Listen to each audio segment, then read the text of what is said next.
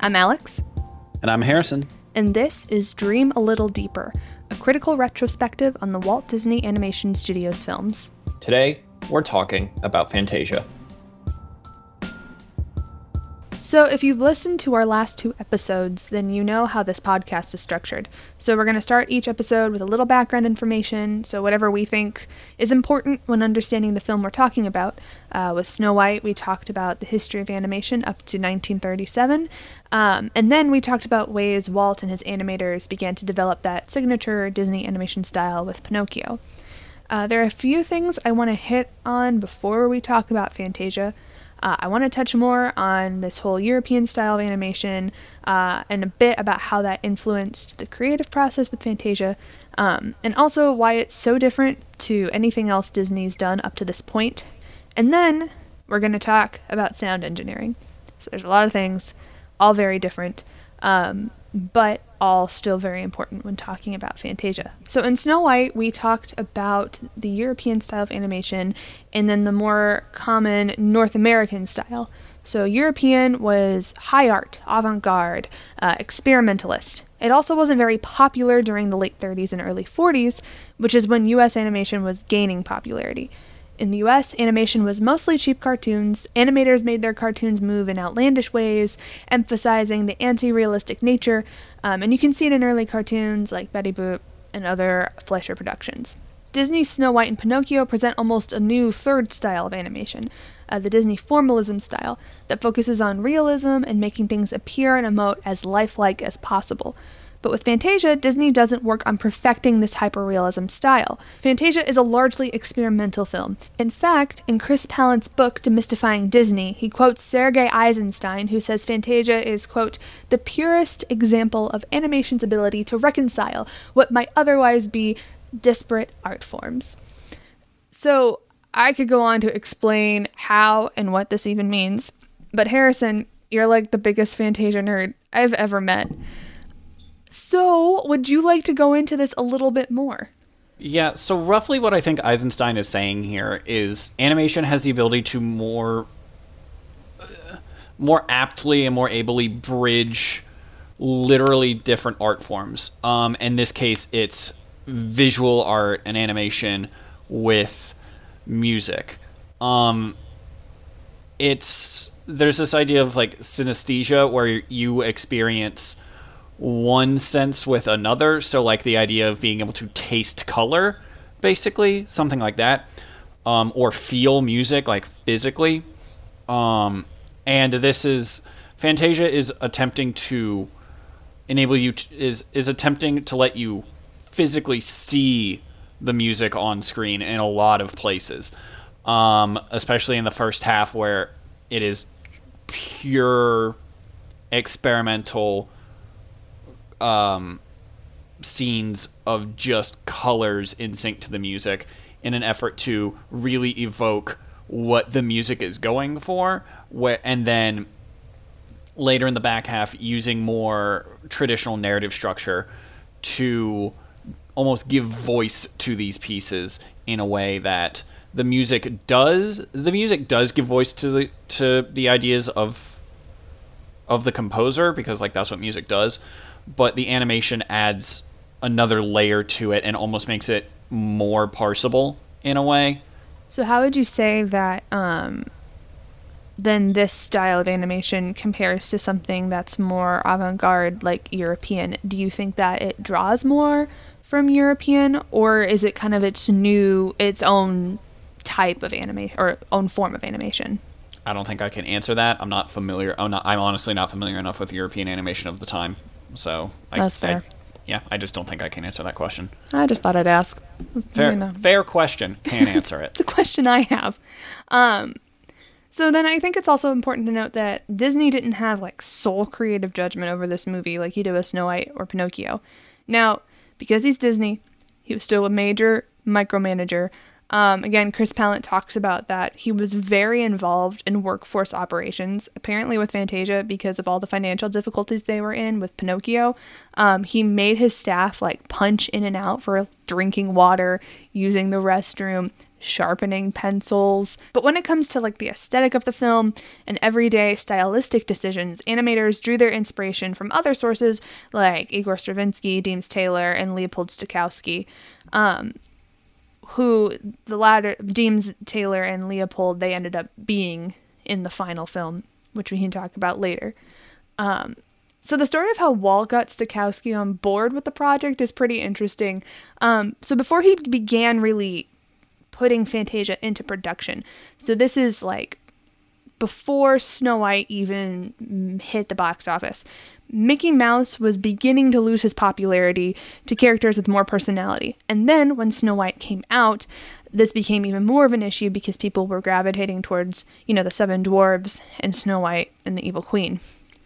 Because Mickey was such an important character to Walt, he wanted to create some sort of epic animation that really featured him um, and got the idea for The Sorcerer's Apprentice. So, this is where Stokowski comes in. Walt runs into the guy at some restaurant in Hollywood, pitches him the idea, and the guy loves it. He's so on board, so he like gets with the music. He wants to perfect the score as much as possible. Spends hours with the orchestra just to make sure it's everything's perfect. Um, but it began to cost a lot of money, and Walt really couldn't justify spending that much on just one short. Not to mention, Stokowski was like totally on board, still loving it, wanted to do more. So then they got the idea to make more experimental shorts like The Sorcerer's Apprentice and then just to slap them all in one movie. Walt hired Deems Taylor to choose which music pieces to include in the film. That's how the creative process worked for these pieces. First, they'd choose the music, and then animators would create something that reminded them of the music, like Harrison just said. And Deems Taylor is the guy that you see standing up and introducing each of the pieces before every segment with his little dialogue.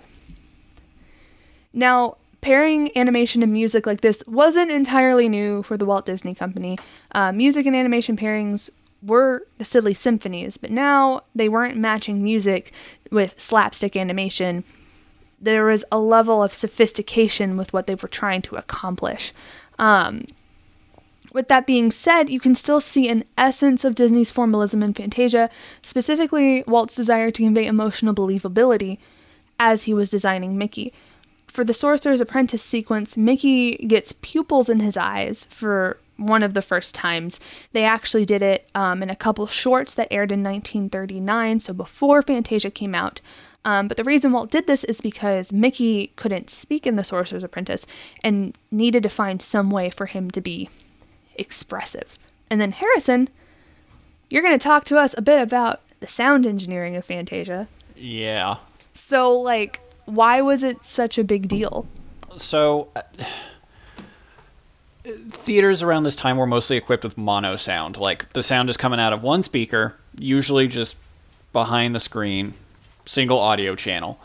Um, what Walt wanted to do with Fantasia was really was to really try and replicate the experience of being at the orchestra physically um, with the with the orchestra directly in front of you in the pit and like the music just kind of filling the air around you rather than coming out of a single audio source. So they got the idea to create this they created this thing called Fantasound which was basically 3.1 surround um, but in like 1940s early 1940s uh, so what they did was they had three audio tracks. They had one on the left, one in the center, and one in the right of the theater.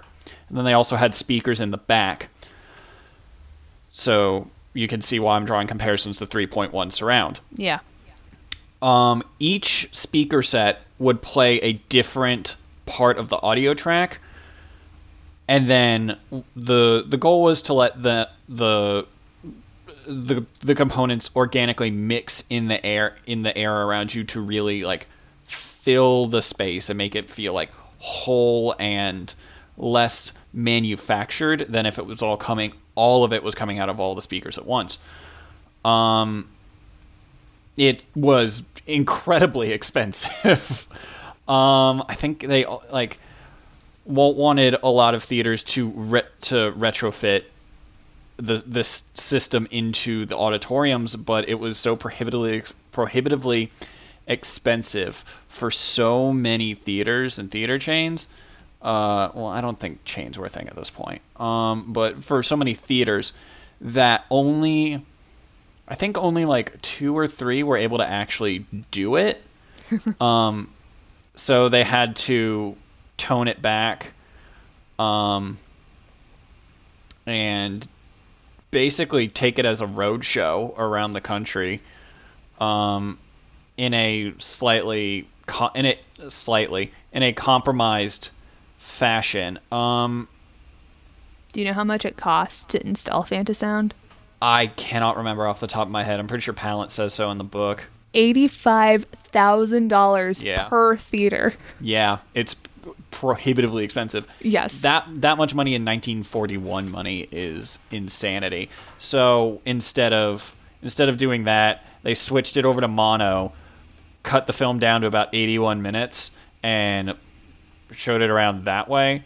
Um, eventually, as audio tech became, got more and more advanced and it became more and more possible, uh, they added it, they buffed it back out to the full 115 minutes and put the audio back in. And around 2000, I think it was, they restored the audio to full 5.1 surround sound and tried to get the original film back to as close to the, the original as possible. Fun fact with that, um, I read that they lost all of Deems Taylor's audio. so some other guy had to dub over it. I can't remember his name. but like the wah wah. Yeah, that sucks. And then, you know, animators like they enjoyed working on Fantasia, right? Like this was a fun project for them. to Oh, do. absolutely. Right. Um, and yet we don't see anything else at like this really after Fantasia, at least in the immediate, you know, decade or so. Um, after Fantasia, Walt and his company they go completely back to what they were working on before, like this Disney formalism style, or like, you know, the hyperrealism and the emotional believability. Um, and the reason why is it all really comes down to the financial I, th- I think like one of the reasons is it really comes down to like the finances of the company. So you have whole snow white huge commercial success. Fantasia was not. It only made 1.3 million at the box office and had like a 2 2.3 million dollar budget. Now this is possibly due to world war ii because you know this is ramping up at the time. Um, foreign markets were cut off. And like we said fantasound was hella expensive to like install in these theaters. So you know that was digging into the budget as well. Um and then people like were really divided as to whether or not they enjoyed fantasia you know some people absolutely adored it but a portion of the classical music community really like hated fantasia they were all like oh the animation it just like demeans the music. It brings it down to this lower level of art. And um and they also said that Stokowski like botched the music, which you know, wrecked him. There was a New York film a couple uh, New York film critics who saw it and saw it as a failed attempt at high culture. Um and yet the common person who saw Walt as this unpretentious guy beforehand now saw him as like super pretentious and way too intellectual. So wildly different reception to this to this movie. And so the original plan was they were going to re-release Fantasia like every few years and they were going to add a new segment each time. And there's actually evidence that the Walt Disney Company was starting to do this. There's records of Deems Taylor's intros for some of the segments. Stokowski recorded some of the pieces already, and there's actually a full short already made. Um, they were going to animate it to the song Clair de Lune, La Clair de Lune. Um, and that was going to be for the next release, but after the box office fail, Disney scrapped the plans and then used that segment for Make Mine Music, which we'll talk about when we get to Make Mine Music. So later on, Fantasia got more high praise. Um, it was finally considered a Disney classic in 1969. Currently, it ranks number 58 on the AFI's top 100 films and number 5 on its top 100 animated films list. So it's up there with Snow White. And it finally did get that re release in 2000. took a long ass time, but it got there. Um, and of course, we'll talk about that down the road, but that's like what at this point two years away at the rate we're going with production right now. Okay, so um, you said you wanted to start this week. Yes, I did because I think out of the two of us, you feel most passionately about Fantasia. Sorry, the Fantasia Defender has logged on. That was my sick day movie as a kid. My parents t- have told me that like th- I think the most I watched it in one day was like four times. And like up until we started this, I felt like I was the crazy person. Fantasia is my favorite Disney movie, hands down. No, I love Fantasia. That's the exact opposite. It's my favorite one of their movies. I personally think Fantasia is like the best thing they've ever made. I feel so vindicated by this podcast. That is true. So I just want to start by saying you say you you've said before that this is a movie that you return to like every other year. Um and like, you know, some people are like, "Oh, I've seen my favorite movie like the last time 5 years ago," but you're like, "No, like it's consistent." Why when you think about Fantasia, like what about it draws you back every other year? So I think part of it is the fact that this is the closest to synesthesia I'm ever gonna get. Because if I'm just sitting there listening to classical music, I'm just like, cool. I don't, I don't, I don't care. But like putting it with the visual, pa- the pairing with the visuals brings out an extra dimension for the music for me, and has made this music like one. The music is easy to listen to, but two, it's easier to understand when it's got the the stuff paired with it. Even when it's the weird experimental abstract stuff at the beginning. Do you think that like it's a movie that when you watch it you find something new about it every time? I definitely notice more things about like the production or like how it's framed or um like different uh, different ways the animation is syncing up the music every time. This is not something I really can like I'm not going to say uh, because nothing can like avoid interpretation, right? Like everything is interpretable if you're willing to put the legwork in and like show your sources. But like this is not so, this is outside of my comfort zone in terms of analysis, which is very strange for me because I analyze everything. Um there's some weird like there's I I noticed the uh, the weird race and race and culturist stuff going on this time, um, which I had never noticed before. So like I'm noticing different aspects of everything um, a- around it, if that makes sense. Uh, every time, but like it's hard to get. It's hard. I I don't know. I just don't like. Ask me that question again in two years. because like I have stronger. We'll probably critical- still be doing this podcast. yeah, honestly, we'll do Fantasia round two. I don't know. Actually, no. We'll revisit this when we get to Fantasia 2000 because I'm probably Smart. because Harrison's gonna be that person who's like, well, I have to watch the first one. So we'll revisit that question when we get to Fantasia 2000 because I have critical faculties now that I didn't have two years ago when I watched it last. Right. What would you say is like your favorite? Do you have like a favorite sequence? Yeah, Night on Bald Mountain. Night on Bald Mountain slaps. It's so fucking good. Um, just Chernobog is so cool. He's so mean. He's so well drawn. He's so pointy. I love him. But yeah, definitely on Bald Mountain's my favorite because just like the aesthetics of it and just uh, that song rules. That song is so good. Like it's so mean, it's so chaotic, it's so discordant. Not in the way that Rite of Spring is discordant though. Um I don't know, that hits Night on Bald Mountain just hits like the darker parts of me really well. And it like a lot of media right now is super grim and dark, but like this is grim and dark in like that kind of fun way that not a lot of stuff is right now. Everything's just kind of grim and terrible. Uh, and this is just a nice way to get that grim terribleness, but also just like he made the fire ladies dance. I will say, I think I was most blown away by the animation with Night on Bald Mountain. Um, I thought that I was like, not gonna lie, I was a trying not to fall asleep That's fair.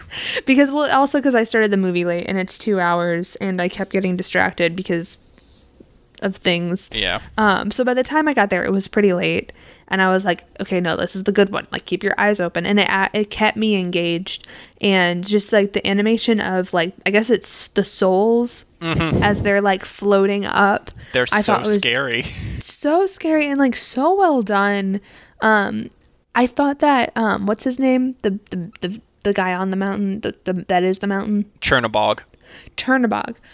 I thought he was drawn very fluidly.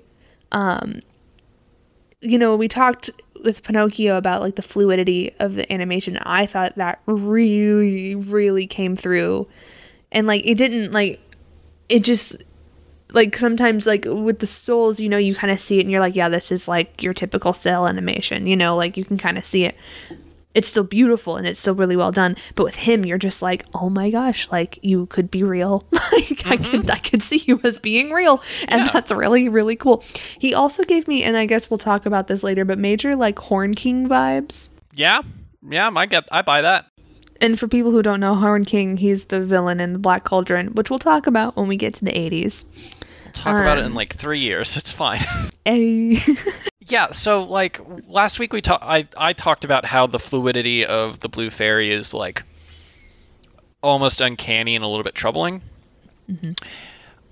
I didn't get that reaction here with Chernobog. I think like there are parts of me that are like, did they just draw over the reference images with the blue fairy and like not rotoscope it, but just like one to one match the reference footage? Here, I'm like, oh no, they 100% one to one match the reference footage. But because he's so big and so isolated through most of it, it doesn't scan as weird. It's just like, oh yeah, that's Satan.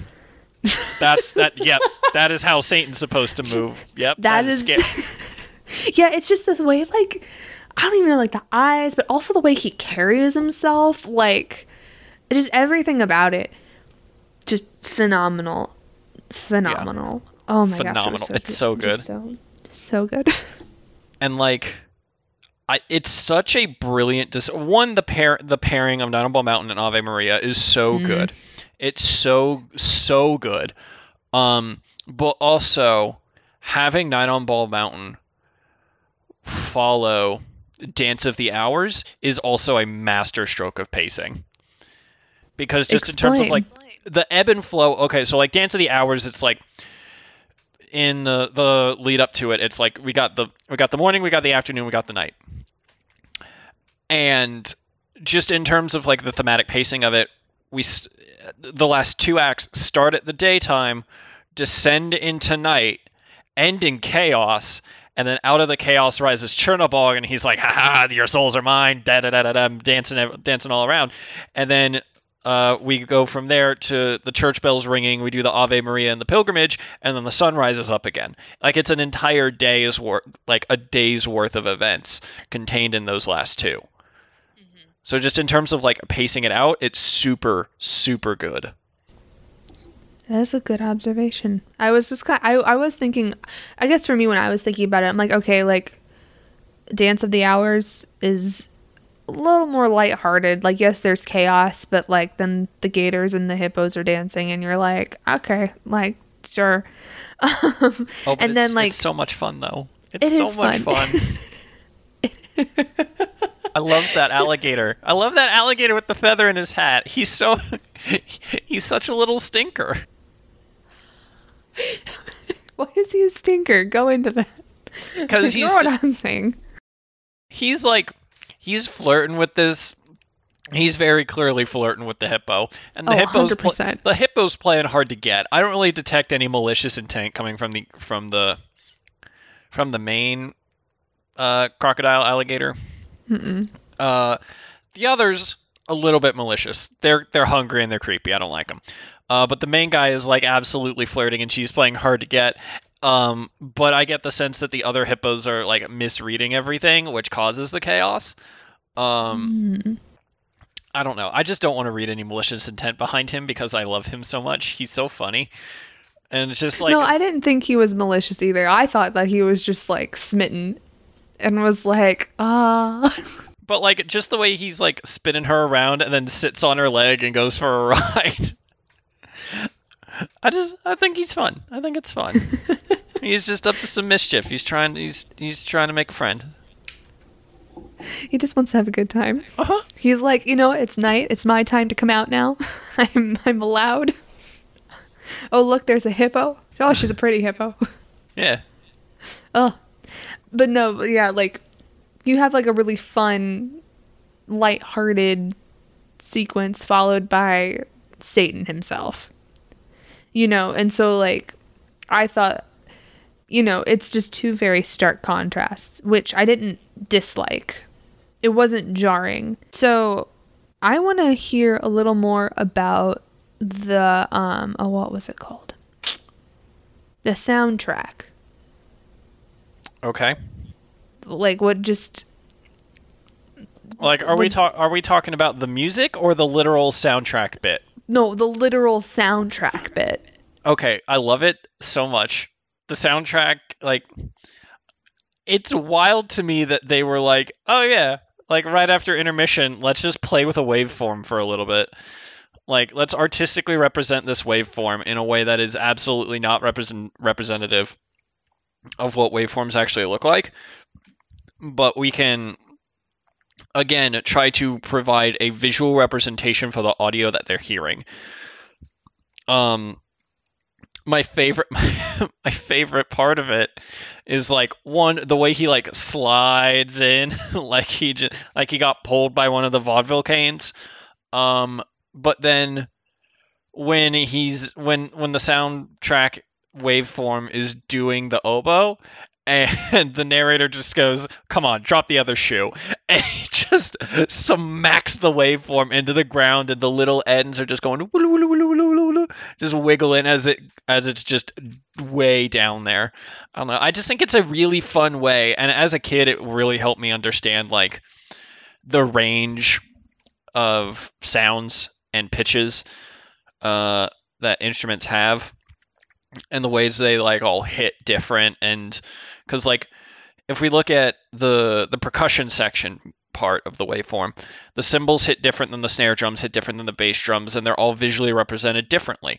And it's probably closest in style to the first, very first section of the film, uh, first animated section, anyway, because that's just like, it's just lines, it's just flourishes of light, just trying to represent the feeling these animators had while listening to this music and animating to it. Um, and the waveform is a more concrete way to try and represent that. Like it's a more grounded and straight out dip, closer to a straight up depiction of what this sound would look like in like Audacity or something. Right. I did think I I will say when they would add like the drum to the oboe or the bassoon or whatever it was and they had all those levels represented at once it was very visually satisfying. Right? just to see like how it all like was just represented right there. Because like when they were doing like the high like the violins and stuff like i love a good violin don't get me wrong. But just seeing it up there i was like oh my gosh i'm i hurt. Just like my whole body had this response to it. And then like but when it all came together i was like oh my gosh like it was just a it was a beautiful sight and then i was like this is weird but then i was also kind of into it Yeah, and then the percussion hits the triangle at the very end, and it's the highest thing in the entire set, and it's top of the screen, and it just makes triangle in the waveform, and I'm just like, ah, brilliant.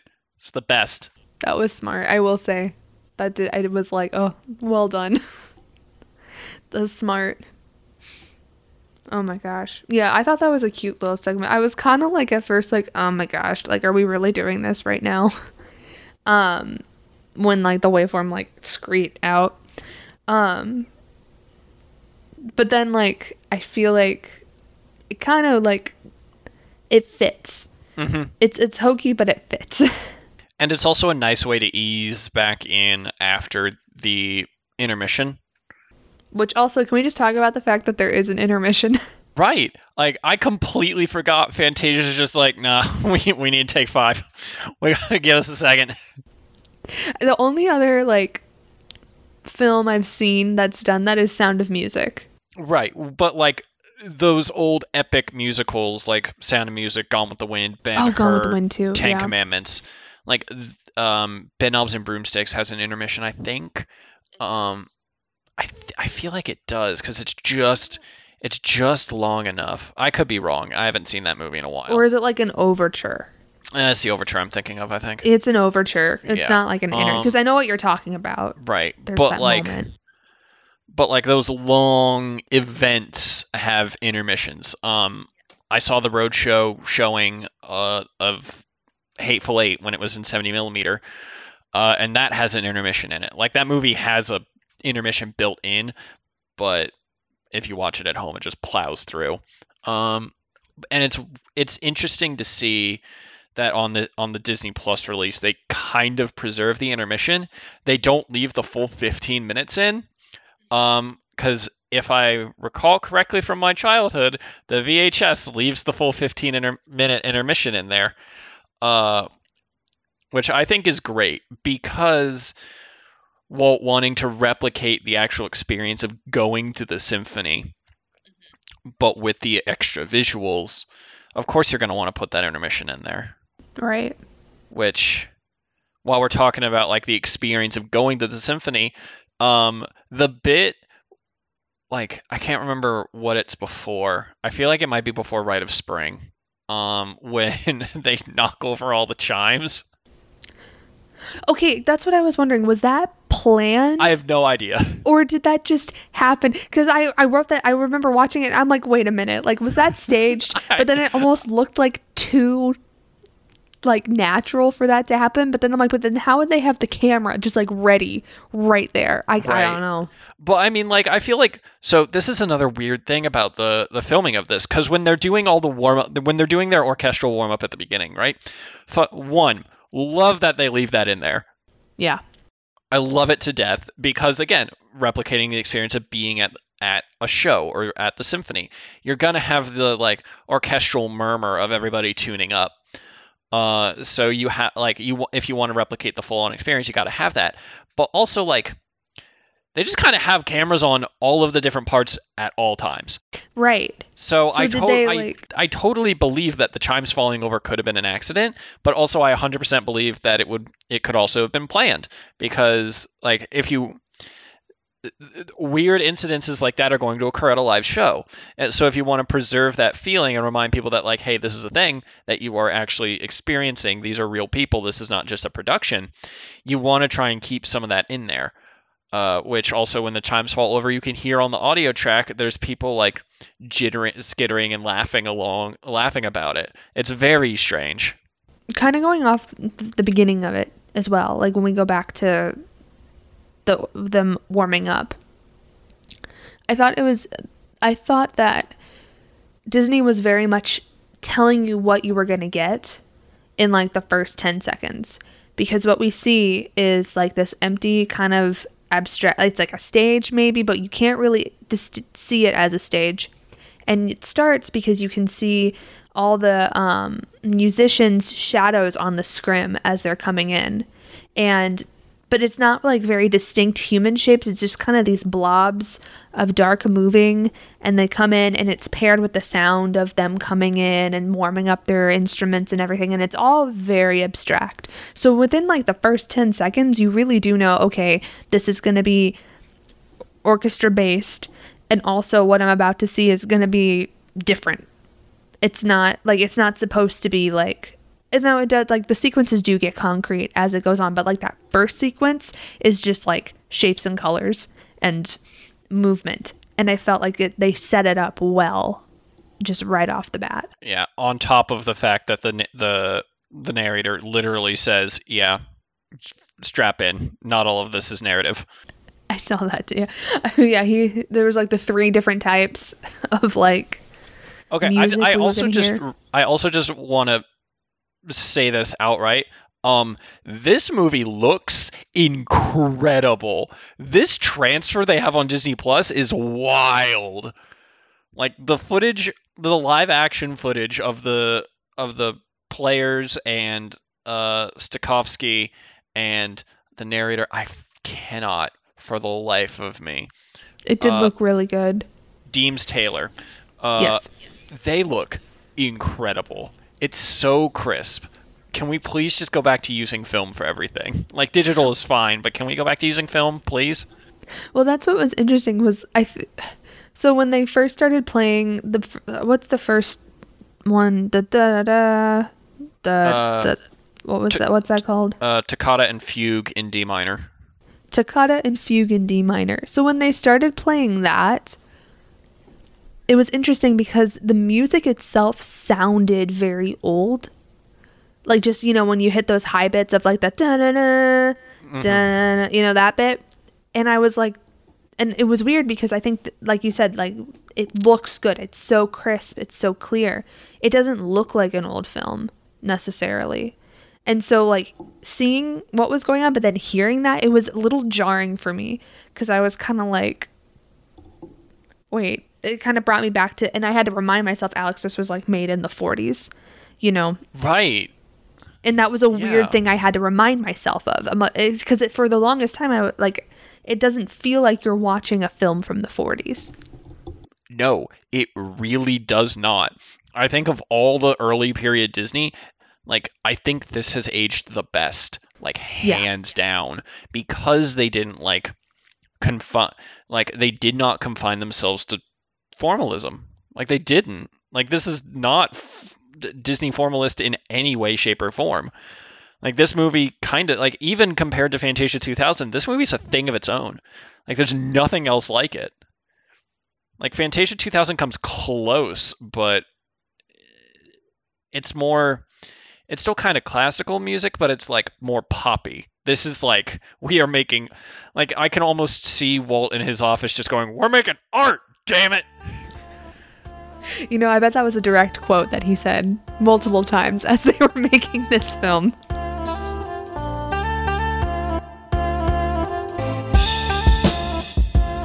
I am Jack Cottle. I am a film graduate. Well, mm, what you call it? Major graduate of Denison University. I currently work for Verizon and ESPN in Sterling, Virginia. Um, I am a big fan of like all the classic millennial nerd things, Star Wars, Marvel, etc. And you call down the road, I'd love to be a professor because I love film and talking about film and making people love that medium more. While Jack didn't use the words Disney formalism, he also noticed the completely different style that Fantasia has compared to the Walt Disney Company's earlier films.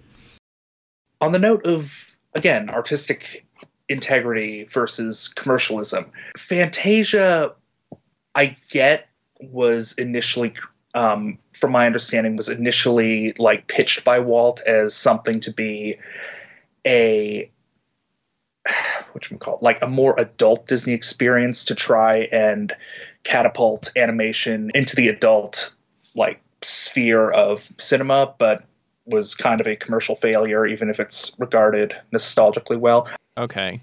So in terms of aesthetics, aesthetics and aestheticism, where mm-hmm. in your ranking does Fantasia fall? Peak. It's the peak. Um, Say more. Fantasia is Icarus. Fantasia, they were really trying to, they flew too close to the sun. They wanted to do something really impressive, and I think pulled off a lot of it. They they tried a lot of new styles and went in a lot of crazy, interesting directions that I just don't think that I think in the studios where they'd been formulating this for ages and were hopeful that a 1940s audience could handle it. Um, it might have seemed tame, but audiences weren't ready for it at the time. I think Fantasia is about the peak, about the peak of like creating and playing with emotion that Disney storytelling can do. Um, I just don't think it's their standard. I think it's something way out in left field, whereas like their main line is stuff like the Renaissance and the Golden and Silver Age films.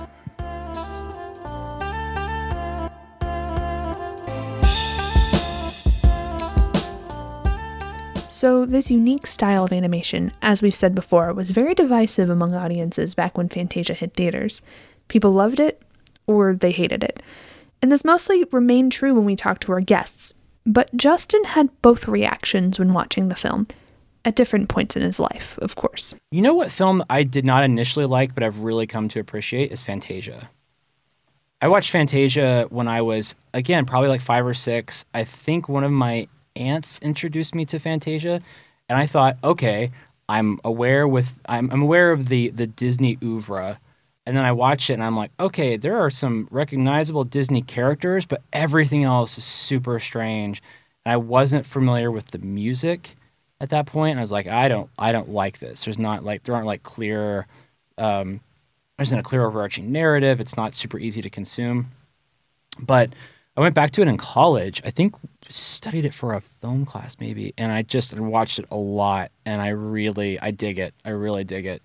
Um, I think it's a brilliant, a brilliant piece of experimental uh, uh, film um, posing as um, a mainstream animated movie. Um, that would never be made now. Fantasia is my favorite Disney movie, hands down. Uh, it's so good. It's so good. That was my sick day movie as a kid. Really? Oh wow, that is a, that is a trip Dang. to be sick and watch that movie. Oh boy, It'd be a lot. My parents t- have told me that like the, I think the most I watched it in one day was like four times, just back to back to back to back. oh my, Oh my god. I was a very strange kid. I can't. whoa. I think the first time I watched it was music class in high school, and it was forced. We all sat in class to watch it. I was very confused. Yeah. I also got to go see um, the National Symphony Orchestra do Fantasia live. Whoa, It that was incredible. that that's really cool. yeah. Sounds cool. It's also weird that this movie kind of flopped so hard because it's had an outsized influence on a lot of Disney going forwards. Like you can kind of point to a lot of stuff. Like you can point to a lot of stuff in various Disney properties and be like, "Oh yeah, that's Fantasia." Like Fantasia did that. Like that's why this is here. hmm I mean, I will say, as a um, not a film enthusiast, um, as much as most people, I'd say, um, I also just think the fact that it is so non-narrative based. It can be like Sorcerer's Apprentice. I think is very narrative based, but like the fact that it is so abstract, I do think that there, like for most people, like it is a kind of a boring movie. If you're not into like, if you're not into technical mastery, This is Alex just saying she found the movie boring but not wanting to upset me. I didn't find it all boring. I actually did enjoy myself, and I checked my phone less than I did with Snow White. Fair. So there's I'll that. that as, I'll count that as a win.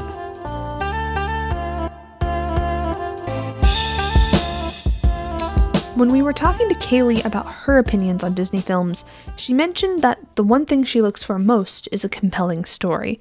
Narrative is key. So she surprised me when she said Fantasia was one of her favorite films to watch. I feel like they're good, like if you need background music for something, if you're studying or working on something. Like now, I wouldn't like enjoy them for the visuals as much, but the music. But as a kid, it was the music and the visuals and everything put together. Mm-hmm. Um, why do you think the visuals now aren't as appealing? Maybe I guess just because I'm older, I'm not as into like anime stories like that. And now it doesn't really have a story to it either. From what I remember, it's just little different clips. So I think now that I'm older, I like more story cohesive things, which Fantasia really isn't a story. But like I just remember certain scenes from it. So Right. maybe if I went back and rewatched it. Well, I think like kind of what you're saying though. It's not like a standard story where you have like it's it's like a story through I guess music. yeah, and music and like The little clips you see. Yeah, but I guess it's not it's not something like Bolt. Yeah. I guess. I mean, it, it's not a front to back story, but each segment definitely has a self. Towards the end, at least, the back half all have all have self contained narratives. Sorry, the Fantasia Defender has logged on. Yeah, That's okay. Um, no. No, I think I personally think Fantasia is like the best thing they've ever made. Um, so like each individual segment works as its own narrative, especially in the back half. Um, but yeah, The one that really sticks out to me is like Mickey Mouse when he was like in the wizard outfit, and I Mhm. remember like the dancing brooms and stuff. I, that's like the scene that I most vividly remember from the movies, and that was its own little narrative. right. Which I think is interesting because, and we talk about this a little bit, the the music for that was written after the story, The Sorcerer's Apprentice. So it it was Huh. It was composed with the narrative in mind. Which That's probably probably is why it, they work so well then. Mm-hmm. and for someone like you who has already said that narrative is a big draw for you, that's probably why that one sticks out in your brain. Probably. Aside from Disney's own marketing. Yeah. Harrison, why didn't you tell me this when we recorded the episode? Alex, they say it in the movie. they say it in the movie. As you can tell, Fantasia really ca- captured my attention. I was fully watching. Did they really? Yes. I'm killing this. I'm killing The this. inter- the interstitials of Fantasia consistently give background and context for each segment of it. And he specifically said, like, he's talking about the chunks as narrative, and he says, like, this one has a specific specific narrative because it was composed after the original story. The story's been around for like thousands of years, but this piece of music was composed to go with it. Oh. I skipped over all that part I of know, I was gonna say. it's kind of like you know when you're reading a book and like a, like a like an academic book and there's like the introduction. You don't want to read that. You want to get into the action. I I force myself to. Don't get me wrong, but it's really Yeah, hard do. to pay attention. it is. Harrison's like, kill me. Disappointed in us. I did read okay, but for Dis- demystifying Disney, I did read the intro. Yeah, because the intro is super important to that book. I It's almost like the intros are actually super important. Well, if it's so important, make it chapter one. That's whatever. I'll put the master's degree away. It's fine. We'll move on.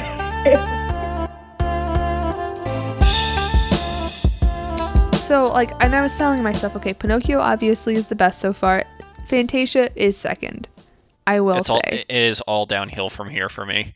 Like this is this is the peak. They peaked in the 40s and they have never come close since. Like this is the single this is the best thing the studio's ever made. It's so this is good. the only time you'll hear Harrison happy.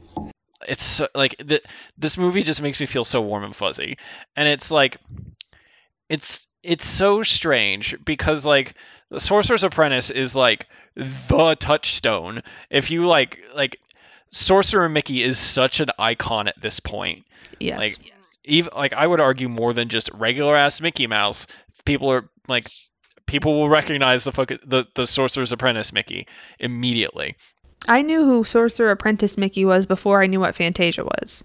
yeah exactly As like a Um, casual Disney I I was not a casual Disney consumer, but like as like a like a like a born in the 90s m- m- Disney consumer.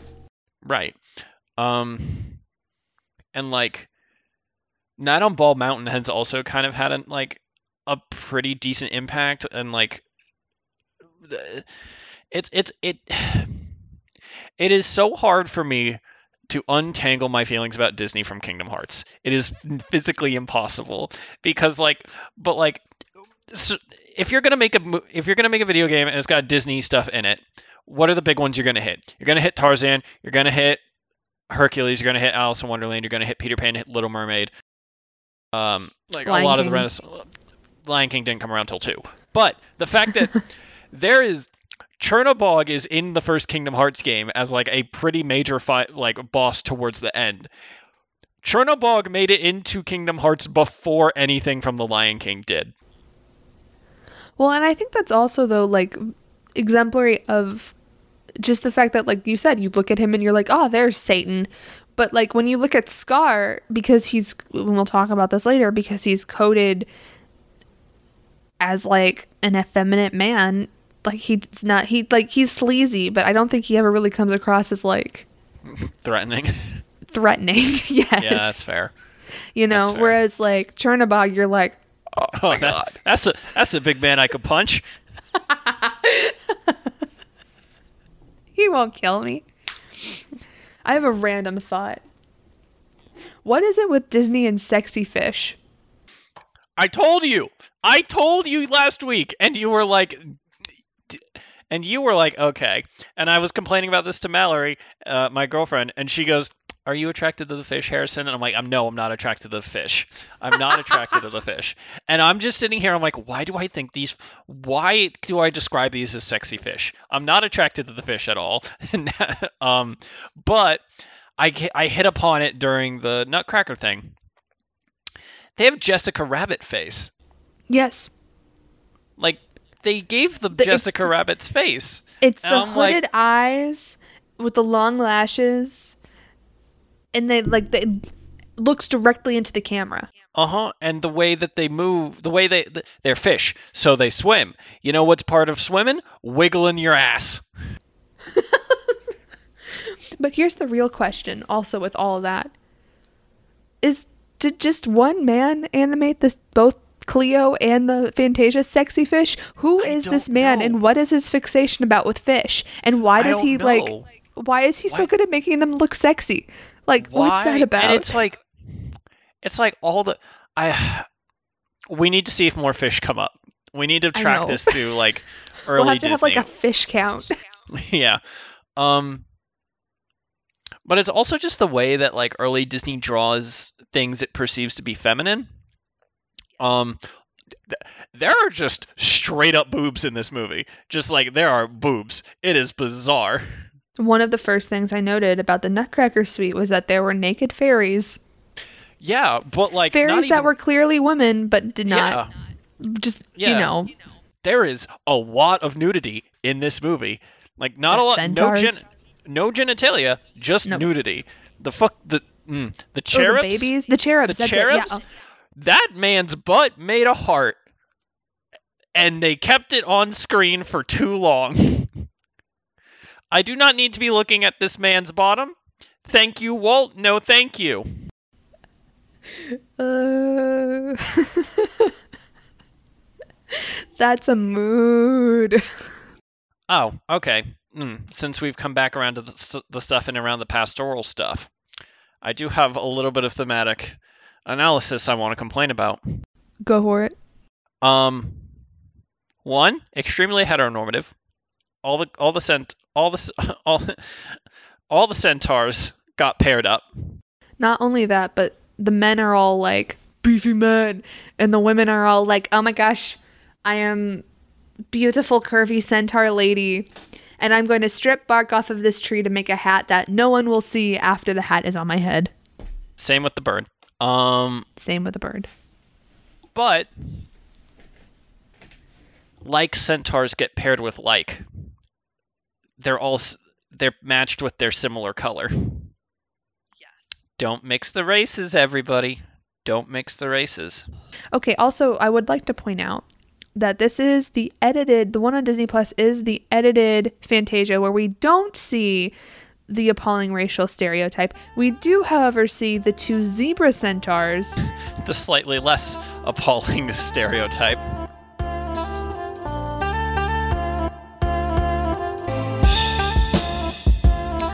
Hi, my name is Lindsay Santoy, and I am a librarian at the largest middle school in the Tulsa Public School System here in Oklahoma. Sweet. What do you like to do in when you're not being a librarian? I am a I watch a lot of Disney movies, which is probably why I'm here. Um, I also do a lot of reading, which is why I'm a librarian, and I write as well as a side passion. I learned while working on our episode on Dumbo that Lindsay S. wrote a research paper that examined race in early Walt Disney films. So we brought her on to explain why the racial stereotype that I just mentioned is now considered to be appalling. Well, my favorite scene, as I mentioned, is the the centaur and, and unicorn scene. It's very Greek. It's very flowy. It's very pastel. That's the scene where there was an excerpt taken on the Disney Plus released version. If you pay attention to that scene, you'll notice that every centaur you see is a white human half. There are no different races of any kind in the current released version you can find online. In the original movie theatrical release, there was multiple races. There was one small female centaur. She it, she was kind of styled as a child, and she was dark black, dark skin, the big puffy, super racist lips, and everything she did involved cleaning up for the people around them, doing the hair, shining the hooves, and she had this big smile and would just trot after them, and generally help them be the flowy, graceful beings that they are.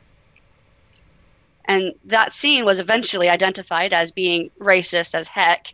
And instead of possibly, you know, trying to correct the entire scene, they just completely took her out of it. Um, which I don't know what they filled it in with. I was just thinking to myself if there was a section of the music that was taken, or if they just filled it with another airy view. I'm not sure. Now, I would be interested in seeing what exactly they replaced it with. I ended up doing some research on my own to see how exactly the Walt Disney Company was able to erase this character from the film.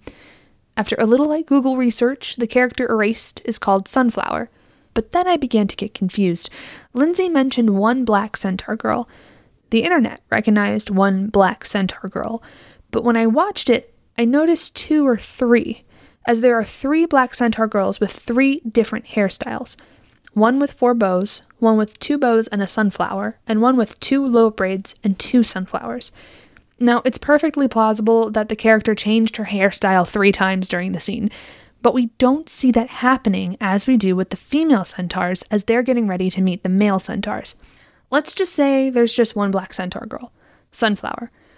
Her character portrayal is still racist, and if there's three Black Centaur girls, well, that just makes it worse because the Walt Disney Company and some audiences lump them all together under one name Sunflower. They are not given distinct names, personalities, or physical signifiers that allow audiences to easily determine one from the other. So let's just assume there's one Sunflower. How did the company erase her from the film? Primarily, the Walt Disney Company zoomed in on those scenes in the film as to keep the scene but crop out the character. But there's one scene where a pink female centaur, now beautified for her meeting with the male centaur, is strutting around. Sunflower follows her, holding up a chain of flowers that is draped over the pink centaur's body. I don't know how, but the company was able to completely erase Sunflower and the flower chain from the scene entirely. However, if you watch the pink centaur's eyes, you can see she's looking at specific points as she struts, which is where Sunflower was walking in the original film. And, as I mentioned before, there are still two black centaurs that made it into the current version of Fantasia that you can stream on Disney Plus. They are two adult women centaurs who are half zebra instead of half horse. While the fact that they are half zebra alludes to some sort of exotic African heritage, which isn't great, they do not share the same exaggerated features that Sunflower has, which is probably why they are still in the film. But their role in the film is to act as servants to Bacchus, the god of wine. If you want to watch a YouTube video that shows the original and edited scenes side by side, we'll have a link posted on our Twitter page.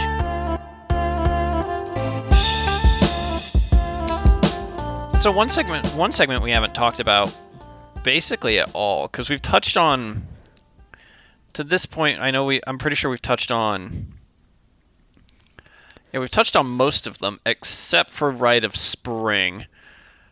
I want to know your thoughts on that on the Rite of Spring. Which Just- one is Rite of- Uh, that is the one directly after Sorcerer's Apprentice. Uh, um, describe a little bit of what happened. I'm trying to remember. Dinosaurs. Oh, thank you. Yes, I, w- I was thinking like literally all I could think of was like the the flower people that turned into leaves. I don't know.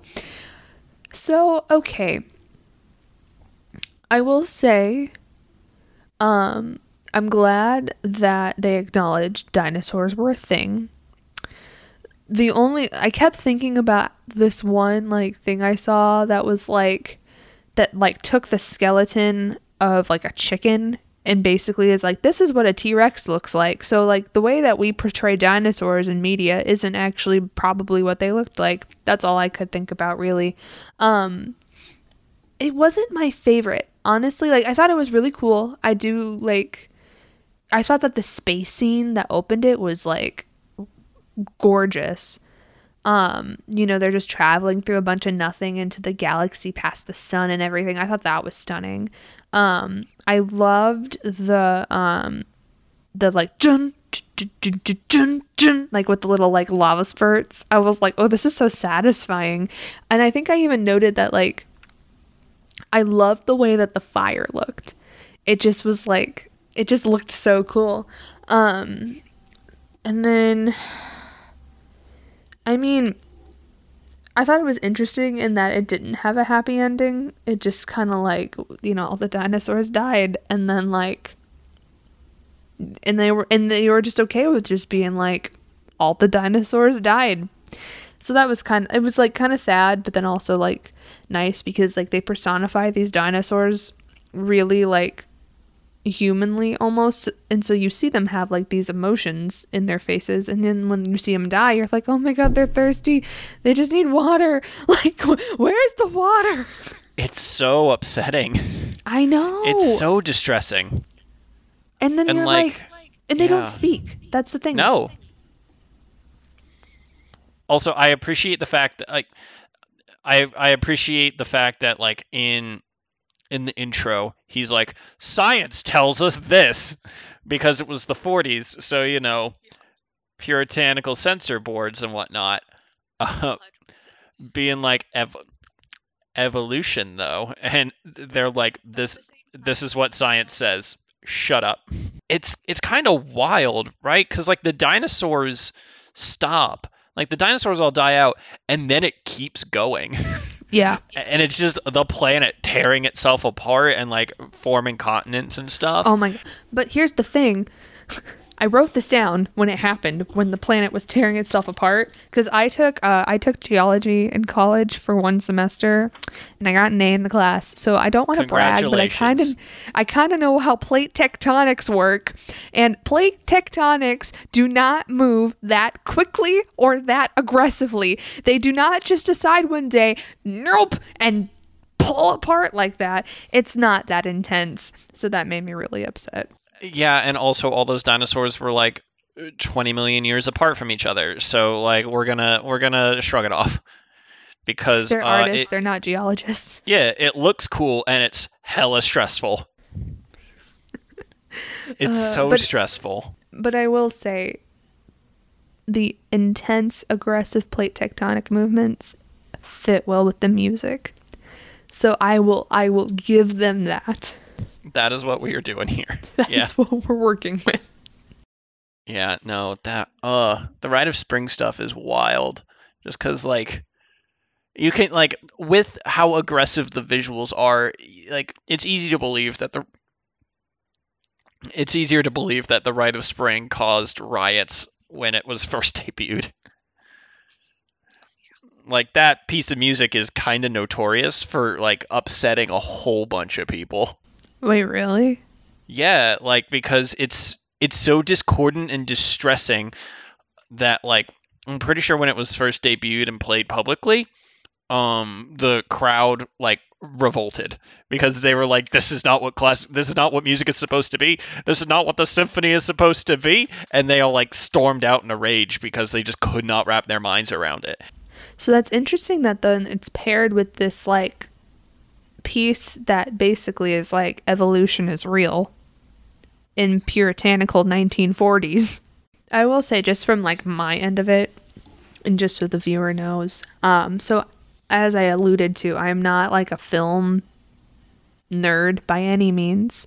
Um so when I watched this, I was more so interested in like the musicality of it and again and i've said this with like the other um with i said this with snow white but just the pairing of movement to music. Like there was something like I, it, and even this in like the beginning, like those first two sequences, like I felt like the animators had such a good understanding of the pieces they were working with because the movements of animation like were musical in themselves. Like the staccato notes the if there was a staccato note playing the animation was staccato. If it was flowing if it was supposed to move and like fill out the animation did that as well.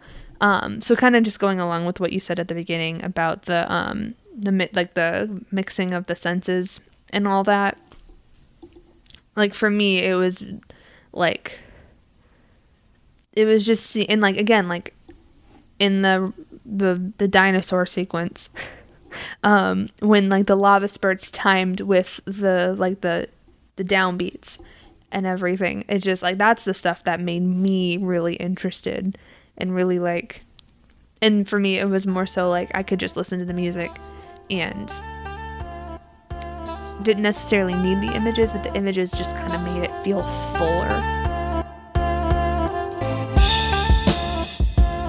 Cool. Well, I am Miranda Dabney. I'm from Oklahoma, but now I live in Washington, D.C. Um, I, I work in politics and like kind of PR and communications aspect of all of that. Um, and uh, in my free time, I actually watch a lot of Disney. I just got Disney Plus uh, at Christmas when it uh, when it launched. I hang out with my friends. I go do touristy things and drink mimosas at brunch and all that kind of fun stuff. So So speaking of songs, flipping the page. So when I was reading your survey answers, music came up a lot, and this is Yes. like, and this is a theme I noticed throughout a lot of answers we got. Um, everyone was talking about how like the music really makes the movies for them. So I'm gonna start off by asking, like, how important are the songs, and how important is the soundtrack? So I think I think songs are important. They kind of capture emotions in a different way as well. That uh, really, I don't know, pulling the heartstrings of the people watching and kind of show you like how you should be feeling about what's going on. Um, but that's kind of what the soundtrack does too. And uh, um, I've been paying attention to this a lot lately. Like when you're watching TV shows, when you're like like on The Bachelor. Uh, if like the music that they're playing in the background tells you like oh i'm supposed to like this girl i'm supposed to not like this girl. Like something romantic's about to happen or something dramatic is about to happen. And um, so i think the soundtrack is equally important because it kind of sets the tone and the mood without necessarily like overtly doing that. It's really subtle. So since you're since we're on the topic of soundtracks, um, Mhm. and music seems to be a very very crucial part of your Disney experience, um, I want to ask your opinion on the one Disney film that's almost entirely music. Um, have you seen Fantasia? several several times Okay. yes Uh, I would say say something about Fantasia. I think Fantasia is so unique because it's a lot of it's you know it's just disconnected stories told through music and it's just a visual representation of the music I guess like the I, can't, I don't know what it's called the one with the the brooms that are carrying water and Mickey Mouse with a wizard's hat is splashing water up on like the waves and The Sorcerer's Uh, Apprentice. Yeah. yeah, I think uh, Fantasia has always been kind of like background stuff. Like like when we go to my grandpa's house, we'll put Fantasia on and we'll just all sit in the living room and Fantasia will be on the TV and we'll just be hanging out talking. So it's kind of like stuff that's going on in the background, but like it's still contributing to the climate and the culture of what's going on around you right there in the moment. Um, but it's not something that like I'll sit and watch like just staring at a TV um, and doing nothing else the way that I'll watch other movies. But um, I think Fantasia. I mean, it's a different kind of music than you get in your mo- in most Disney mu- movies. It's more of like your orchestra type um, type stuff, and so I think it, it helps. Like when I was younger, like that was probably the only kind of situation I was in where I was listening to that kind of music. Um, but it was beautiful and I loved it. So, so those are my thoughts on Fantasia. I recently rewatched Fantasia, and my mind was just blown at how they chose to represent these wonderful pieces of music. 'cause as I've gotten older, I've appreciated classical more, and Tchaikovsky is my favorite classical composer. And why did they choose to have alligators and hippos and tutus and you know some of the animation choices were just a little mind blowing as an adult. So I can see why it didn't do as well as the studio had hoped. Um, but it's still one of those that I enjoy because it introduces children to classical composers, and children aren't always introduced to such complicated orchestral music. So you would say that the alligators and tutus, um, or hippos and tutus, you don't think that matched well with the piece. I didn't.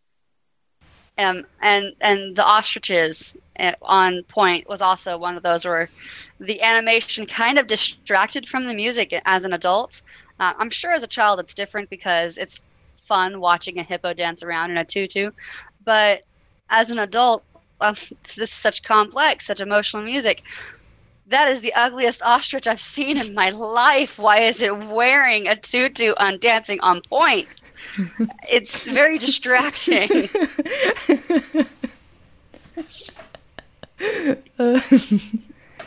I mean, I fundamentally disagree. I think Dance of the Hours is perfect. I think that thing rules. well, you know that that's fine. That's the, that's the wonder of, of fandom Mhm. is you know you find what works for you the most. Uh, but Yeah. I was mind blown several times at the most recent rewatch of Fantasia. Like, really? I did not remember this. Was there any sequence in Fantasia where you felt the music and the animation worked well together? I loved the Greek centaur scene. Mm. Uh, the music was, I don't remember the composer, but it was very light, very flowy. And I felt like as the storm rolled in across the Greek centaur and the um, unicorn Pegasus scene, that it very well represented the music itself. And Mm. so that scene I felt really matched with this, the composer.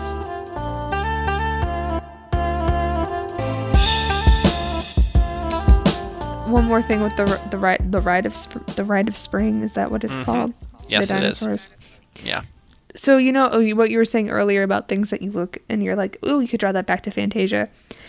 When they were revealing the T Rex, they did a classic Disney villain reveal where they did like the sharp like spin and then like focus hyper focus on the di- on the T-Rex and then they go and then the dissonance of like that like, and then he's just yeah, standing and then there it like, and then it like kind of gets quiet for a bit, and then shit pops off.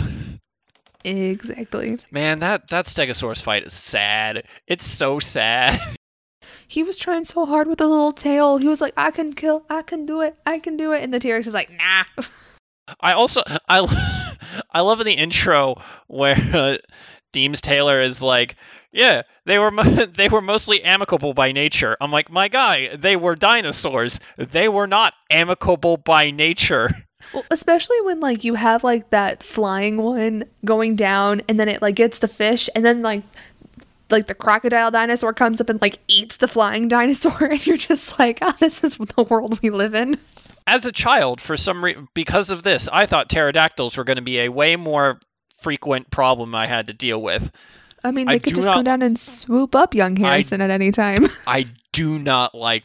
I I like it. It makes me incredibly uneasy. Their diving sequence, like it, for some reason, it just unnerves me so deeply.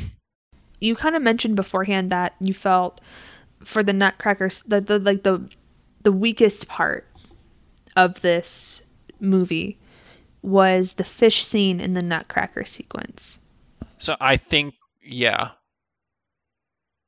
yeah. Um, I just don't think. I think it's less visually appealing, and the music in that section is kind of dull. Um, generally, I think. I think that like specific sequence is the weakest for me. If we're gonna talk about overall weakest in terms of like whole chunks, uh, I think the weakest for me is. See, that's the problem because they're all bangers. Um, I think it is. I think the weakest one is um, I think the weakest one for me is Toccata and Fugue in D minor. Um, not just because of not just the the animation is cool, um, but I think we spend too much time on the actual orchestra, uh, and then move into the animation, which is good. But I also don't think the animation li- lines up perfectly in places where other stuff, where other other sequences line up and sync up better. Um, I like a lot of the Nutcracker Suite, a whole bunch, but it has the most troubling aspects in it. Um, the mushrooms are super cute, and I really like their dance, except for the fact that they're Chinese. Racial stereotypes. I really like the flower dancing. I really like the flower, the like the thistle and the the the lady flowers dancing. I really like that sequence, except they're just Russian. Racial stereotypes. So like uh, I have to try and balance that internally of like, oh, this is not good, but also the little mushroom wants to dance. so I get I guess I have to cancel the mushroom though. So I just I just want him to dance. One last thing I want to end on. Freaking the sorcerer being Moses and parting the sea that is in his. Listen, Can we just. I get it. Yen Sid is incredible. He is a Keyblade master. He has taught many Keyblade masters. We leave Yen Sid alone. Yen Sid is innocent. I'm not hating on it. it. That actually was for me the most entertaining so part of the Sorcerer's Apprentice sequence. For me, that was the one I disliked the most. Surprisingly enough, even though it's like the most popular, it just didn't do it for me. I don't know. But the part when Jensen, I guess is his name, Yen Sid. It's Disney Yen Sid. backwards. It's backwards split in half. holy You okay? I'm having a moment. I was like, what kind of name is Jensen? Disney spelled backwards. Um, so when Jensen just like freaking parts when he's just like, I'm done with this and resolves everything, I'm like, it's just the biggest sigh of relief. I'm like and also that was just epic. Just watching him be like, No, no, go away. And then the sea's just like, okay, yeah. Yeah, I I think I really like that one because the mag their mat the magic they're using is just conducting. They are conducting music. So I think it's I think it's a really really clever way to integrate the quote unquote magic of animation, which Disney peddles, but also the magical aspects of music um, into this narrative. Um, and just like the dream where he's literally he's up on the conductor's stand and he's like like doing all the hand stuff to like make the stars cascade and make that noise and then the cymbals as the cra- as the crash comes up and he's like doing the the hand movements. Th- th- this is an audio podcast so you can't see my hand motions. Um but i think it's i think it's a really interest i think it's another layer to it all that i really enjoy um, which is then honestly reinforced by the fact that when that is over, Mickey Mouse himself comes out into the live action bit to shake Stokowski's hand. Stokowski's not having it, by the way. He's like, fine, you're paying me to do this, but I'm not going to enjoy it. Because he takes so long to acknowledge Mickey. And he's like, congratulations to you too, Mickey. Goodbye. He's not having it. It's He's very not. funny to me. He's not. See, I guess I recognize that. Yeah, it was because it's very obvious, especially when he's sleeping, that Mickey's like, you know, being the conductor. I guess it just didn't really excite me as much. Yeah, and I mean, it kind of helps that Yen Sid has, like, in terms of the hair, um, profile wise, reminds me of Stokowski. So, like, we only ever really see Stokowski from behind, but he's kind of got that, like, wild and hair out there. Also, the way they light Stokowski is horrifying. I am, like, that man scares, that man scares me. Right? Especially when you start with that song in the beginning of the name that I don't know, and it's like the really, it's like you hear it in every gothic The movie. very with the very famous one. The one that you Yes, expect that- to hear on a pipe organ. Da-da-da, that one, and like he Toccata puts and his hand fugue in D minor. Dif- toccata and fugue in D minor. He puts his hand out, and the light turns his face red. Freaking red. How are how is a child supposed to watch that and not be scared of him? And then when he denies Mickey Mouse like that, honestly yeah it's pretty great um but yeah no we were we talk about we talked about earlier how like you look at chernobog and you go oh yeah that's satan. I'm like uh-uh. You look at leopold stokowski that man is satan. This is this is a joke. I mean no ill will to the stokowski estate. Please do not sue me. Uh, i'm protected by the first amendment. Thank you.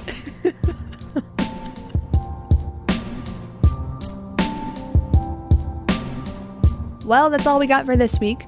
You can find me on Twitter at Alex underscore Isaak and on Instagram at Alex Isaak underscore. You can find me on Twitter at play underscore champion. You can also follow the show at Dream Deeper Pod on both Twitter and Instagram, and you can write to us at dreamalittledeeperpod at gmail.com. Thank you to all of our guests for taking time to talk to us. You can follow Jack on his blog, The Neon Caledonian. You can follow Justin at J underscore O underscore Rollins on Twitter. You can follow Kaylee at Kaylee underscore Spiel on Instagram. You can follow Lindsay S. at Lexington Sierra on Twitter. And you can follow Miranda at Miranda Dabs on Twitter and Instagram. Thank you all so much for listening. Join us next time as we discuss Dumbo. Until then, dream on, silly dreamers.